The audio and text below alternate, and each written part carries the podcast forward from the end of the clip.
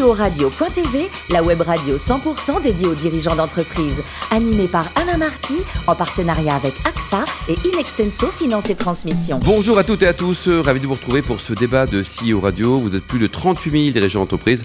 Abonnez à le podcast et on vous remercie d'être toujours plus nombreux à nous écouter chaque semaine. Vous pouvez bien sûr réagir sur les réseaux sociaux, notre compte Twitter, CEO Radio, du bas, TV. Aujourd'hui, notre débat pour thème délai de paiement. Quels sont les grands enjeux en France? On attend toutes vos réactions sur notre compte Twitter, CEO Radio, du bas, TV. Pour témoigner, j'ai le plaisir d'accueillir trois experts. Viviane Chen Ribeiro, présidente de la Fédération des très petites entreprises, les TPE. Bonjour Viviane. Bonjour. Ainsi qu'à mes côtés, Pierre Pelouzet, médiateur des entreprises, et Fabrice Develay, fondateur de G-Collect. Bonjour messieurs.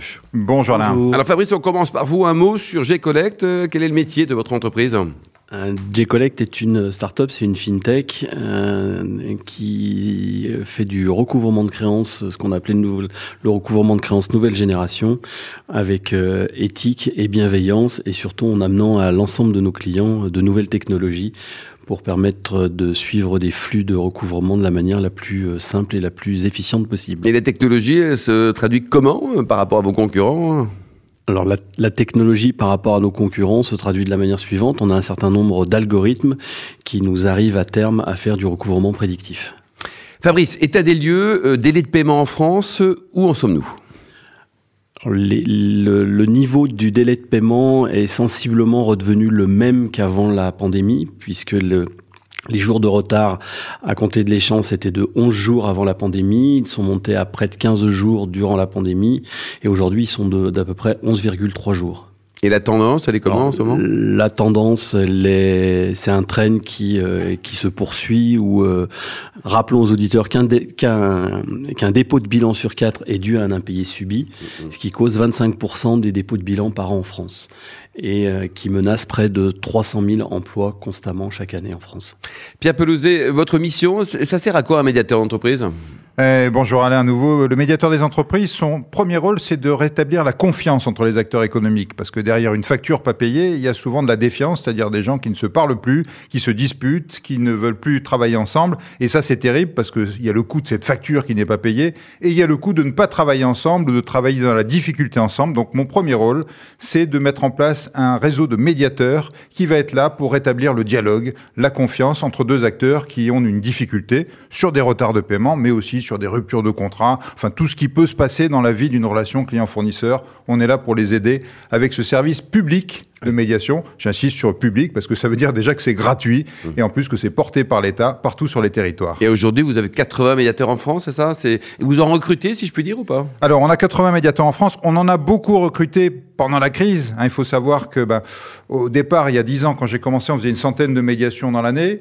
Euh, en fin 2019, on en avait fait 1300 dans l'année 2019 et l'année dernière, on en a fait 3500. Ça veut dire que ça a explosé pendant la crise, sujet de retard de paiement, sujet de problèmes de beaux commerciaux entre les, les bailleurs et leurs et leurs euh, locataires, euh, sujet aussi de, de, rupture brutale de contrat, surtout au début de la crise. Donc on a fait venir des médiateurs. Ces médiateurs, ce sont qui? Ce sont d'abord des gens de l'administration, partout en région. On a une quarantaine de, de personnes qui ont un autre job dans l'administration, mais qui dégagent du temps pour faire de la médiation.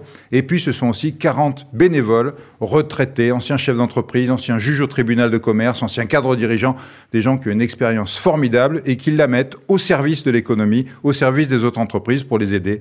Et grâce à ça, on a pu faire face à ce, ce flot de médiation qui ne se tarit pas. Et dans tous ces litiges que vous gérez, hein, il y a beaucoup de problématiques liées justement à ces délais de paiement ou c'est oui. quoi C'est 10%, 20% Les délais de paiement, c'est près d'un quart de nos médiations. Euh, alors derrière un délai de paiement, il y a plusieurs choses. Ça peut être juste, euh, j'ai pas envie de payer ma facture et, je m'en fiche, je vais jouer. Il y en a beaucoup qui sont de mauvaise foi ou pas? Il y en a qui sont. Avec combien en pourcentage? la, mauvaise foi, c'est toujours dur à caractériser. Hmm. La mauvaise foi, ça peut être une vraie difficulté. C'est vrai. J'ai du mal à payer, j'ai un problème de trésorerie. Pendant la crise, on a vu même des entreprises importantes qu'on appelait en leur disant bah il y a un problème chez vous, qu'est-ce qui se passe? Qui nous disaient bah, j'attends mon PGE pour pouvoir payer mes fournisseurs auquel cas on avertissait l'ensemble des fournisseurs mmh. que oui, cette entreprise s'engageait à payer, mais que bah, elle avait besoin de trésorerie. Donc il y a des vrais et des faux mauvais payeurs. Après, il y a ceux qui sont, euh, bah, qui sont mal organisés. Tous les systèmes informatiques qu'on a mis en place, c'est fabuleux, sauf que quand il y a un petit grain de sable dans la machine, marche pas, ça marche pas. Ça bloque, voilà. Et puis, et puis finalement, il y a ceux qui, qui qu'on encourage à faire modifier leur, leur comportement. On a aussi des outils de modification de comportement. On a une charte de bonnes pratiques notamment. Et tout ça fait que, bah, Fabrice l'a dit, année après année, on a fait progresser ce nombre de jours de retard qui reste trop haut. Un jour de retard de paiement, c'est plus d'un milliard d'euros qui devraient être dans les caisses des PME, TPE, et qui restent dans les caisses des grands groupes. Donc c'est énormément d'argent, ça progresse, mais on a encore du chemin à faire. Viviane Ribeiro, un mot sur la réalité des, TPE en France. Ça représente combien d'entreprises, avec ou sans les auto-entrepreneurs? Combien de, de volume d'affaires ou de, salariés? C'est difficile à mesurer.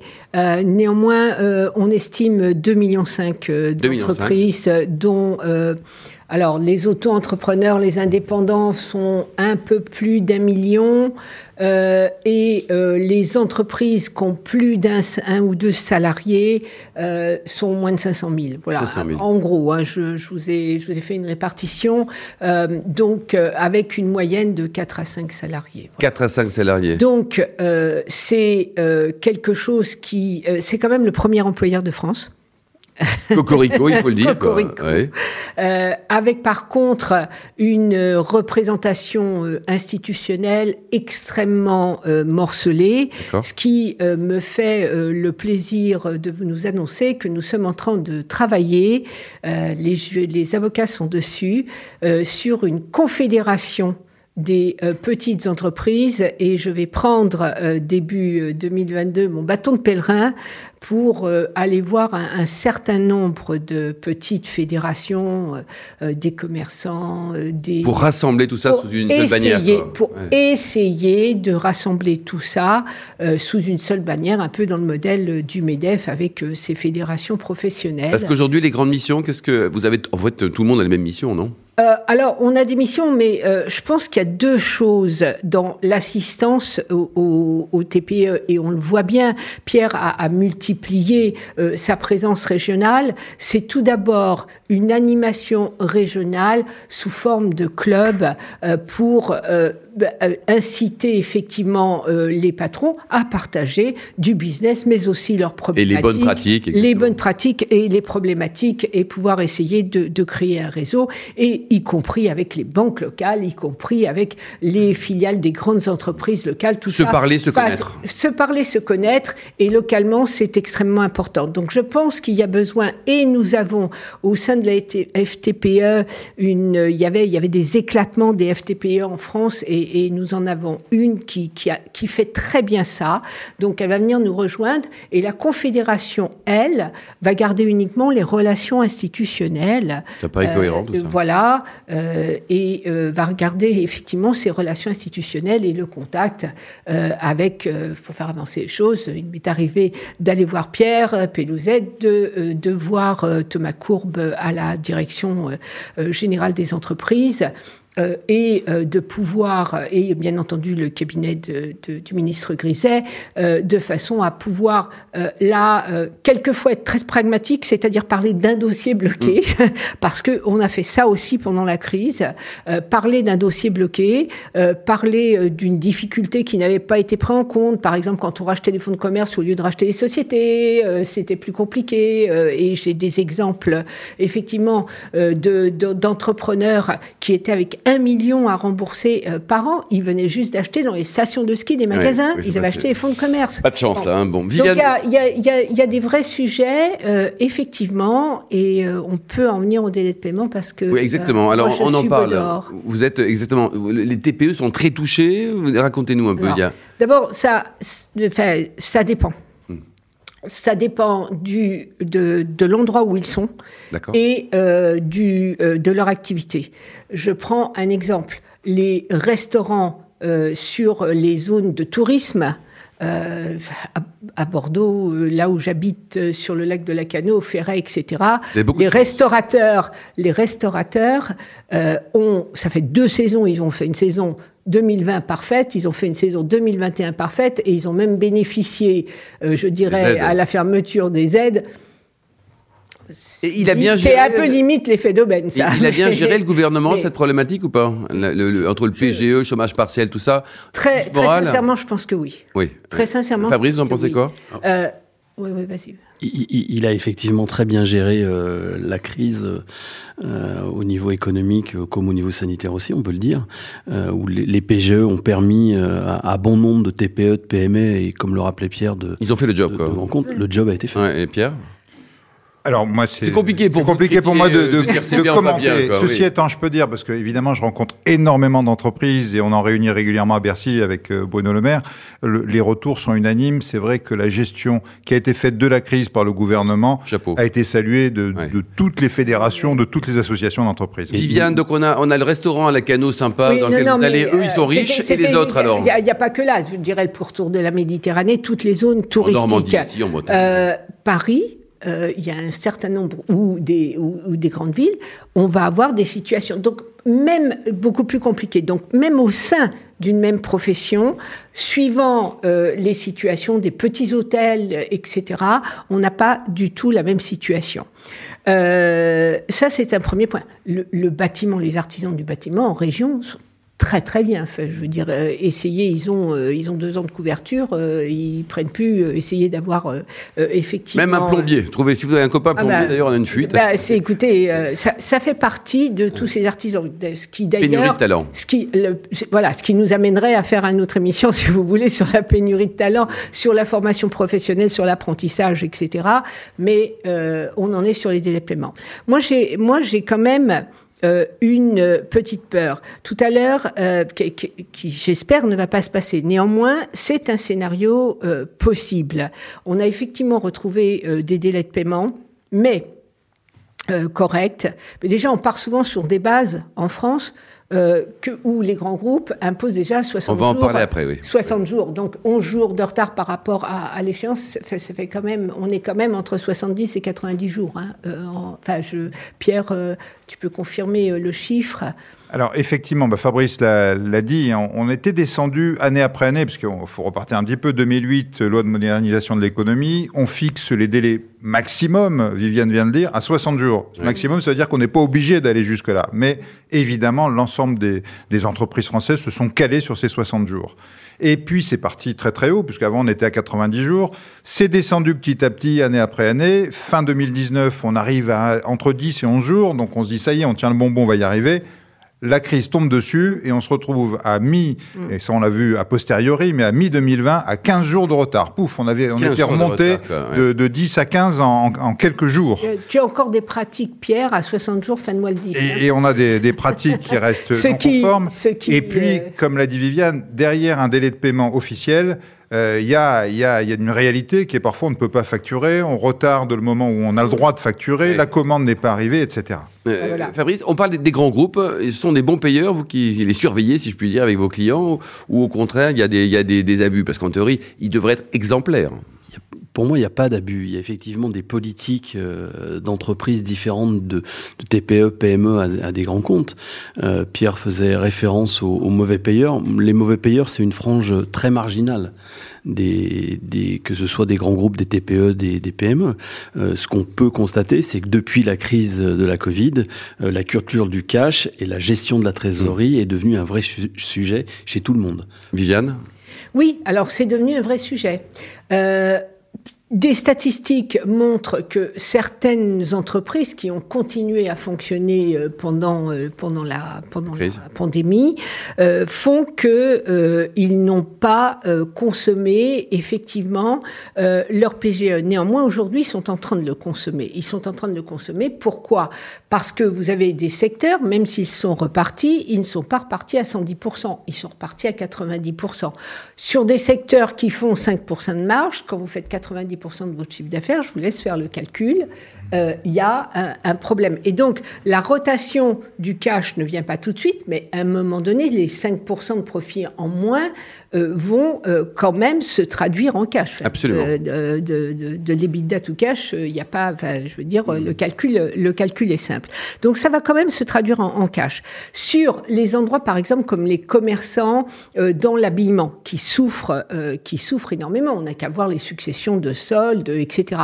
Suc qui dit succession de soldes dit marge moindre, dit moindre capacité de cash à aller euh, payer les fournisseurs des nouvelles euh, collections. Et des et, paiement, et les, sachant que les collections sont achetées pour beaucoup à des PME qui produisent, C'est une chaîne négative. J'ai, voilà, je, je souhaite, et, et si le gouvernement a prolongé euh, les PGE et l'obtention de PGE, il y a certainement des raisons à ça. hein, ça ne tombe pas euh, comme ça dans une décision parce qu'un matin Bruno Le Maire se réveille. Non, c'est c'est euh, quoi. Il y a une vraie réalité en face de ça, et, et la réalité est que le, le fait qu'il y ait eu cet argent euh, déversé dans l'économie pour la soutenir encore avec raison euh, fait que euh, la transition ne peut pas se faire comme ça parce que l'effet cash d'un ralentissement d'activité il, il, il vient plus tard. C'est comme quand vous remontez une entreprise. euh, les, entre le moment où vous remontez une entreprise en termes de chiffre d'affaires, en termes d'EBITDA, le fait d'être positif en cash intervient pratiquement avec 18 mois de, de, de délai. De, de- On de- peut pas faire un arrêt sur temps. image et tout arrêter, quoi. On peut pas faire un Fabrice, on, donc, on parle un peu de l'Europe. Est-ce que la France est, est un bon élève au niveau des 27 Est-ce que les conditions de paiement sont, sont meilleures ailleurs? C'est pire ailleurs? Est-ce qu'on peut être fier de nous? Euh, fier de nous, euh, on peut l'être du- par rapport à une économie, à des politiques euh, éc- économiques, mais par rapport au délai de paiement, on est l'un des plus mauvais élèves En Europe. en Europe. Euh, L'Espagne. euh, les, les Qui est pays derrière nous On va être positif là. Qui est Oh. pire que nous alors? Derrière nous, je ne sais pas, mais au même niveau que nous, euh, l'Italie, euh, un petit peu l'Espagne, mais moins. Mais par exemple, le- on parlait des, je faisais référence aux au, au plus de 11 jours de retard. Euh, les Pays-Bas sont 4 jours et l'Allemagne est à 7 jours. Donc on est quand même très très loin euh, de ces modèles européens où la, la culture du cash, elle a toujours été présente et existante. Pierre, euh, vous discutez avec euh, vos alter ego. Je sais pas s'il y en a d'ailleurs dans les autres pays Euh, européens. il n'y a pas d'alter ego en fait. Euh, je sais Bah, faut le si faire. C'est bien ou pas bien. Bon, on, on pousse. On va peut-être d'ailleurs profiter de la, la présidence européenne de la France pour pousser l'idée de, de généraliser un, un médiateur des entreprises dans les autres pays. Mais le constat, effectivement, on a, on a une bah, je sais pas si c'est culturel, mais je pense que ça l'est, une différence nord-sud qui est importante. Euh, les pays du nord payent bien, euh, c'est en simplifiant, les pays du sud ne payent pas bien, et la France est au milieu. Alors, le- c'est presque la pire position, parce qu'au milieu, ça veut dire Fabrice que... disait qu'on était même pas terrible par rapport à la médiane ou la moyenne. ouais, hein. oh, ça, ça- ça dépend un peu des chiffres, mais, mais c'est un peu le pire parce que le chef d'entreprise, il a 10 factures, il sait qu'il y en a 5 qui seront payées à l'heure et 5 qui seront payées en retard, mais il sait pas lesquelles. Aller faire un plan de trésorerie avec des prévisions comme ça, c'est impossible. Donc j'allais presque dire, c'est pire que ceux qui payent tous en retard. Au moins, on est tous calés sur euh, des, longs délais de paiement comme les Italiens ou les Espagnols, euh, ou alors qui payent tous très tôt comme les Allemands ou les, ou les Hollandais. Nous, on est dans une situation qui est très très difficile à gérer pour nos chefs d'entreprise. Viviane La culture anglo-saxonne, euh, je veux dire, les plans de trésorerie euh, et la planification euh, de la culture anglo-saxonne n'est pas chez nous. Si vous répertoriez le nombre de PME et que vous leur demandez leur plan de trésorerie euh, lié à leur budget, on va être certainement surpris du, nom- du nombre de véritables plans. C'est un des problèmes des fonds d'ailleurs. Quand ils investissent dans une entreprise, euh, la première des choses, c'est qu'ils, du fait qu'ils mettent de la dette, le plus souvent, ils, ils- ils commencent par faire euh, effectivement euh, des, euh, le, le CFO. Et dans les PME, c'est bien souvent pas un directeur financier, c'est un chef comptable. Euh, donc euh, c'est complètement différent. Enfin voilà, moi j'ai un peu, j'ai un peu quand je veux être un peu provocante en disant que la comptabilité c'est de la médecine des morts, puisque ce qui ce qui est ce qui est intéressant c'est le business plan et le plan de trésorerie et, et, et l'accroissement et l'accroissement du chiffre d'affaires, mais Ouais. euh, mais finalement. on, on a surtout des gens qui font de la comptabilité, donc quand vous sortez un bilan euh, quatre mois après euh, la clôture de l'exercice, Oui. voilà. Franchement, ça donne pas grand-chose. Enfin, c'est pas franchement un plan de dév- enfin c'est ça vous aide pas à diriger l'entreprise euh, vers son avenir. Mm. Le, le Euh, DAF, Pour rajouter simplement sur l'utilisation des PGE, c'est que la transformation numérique et la transformation climatique, Oui. euh, écologique, va demander d'énormes investissements à tous.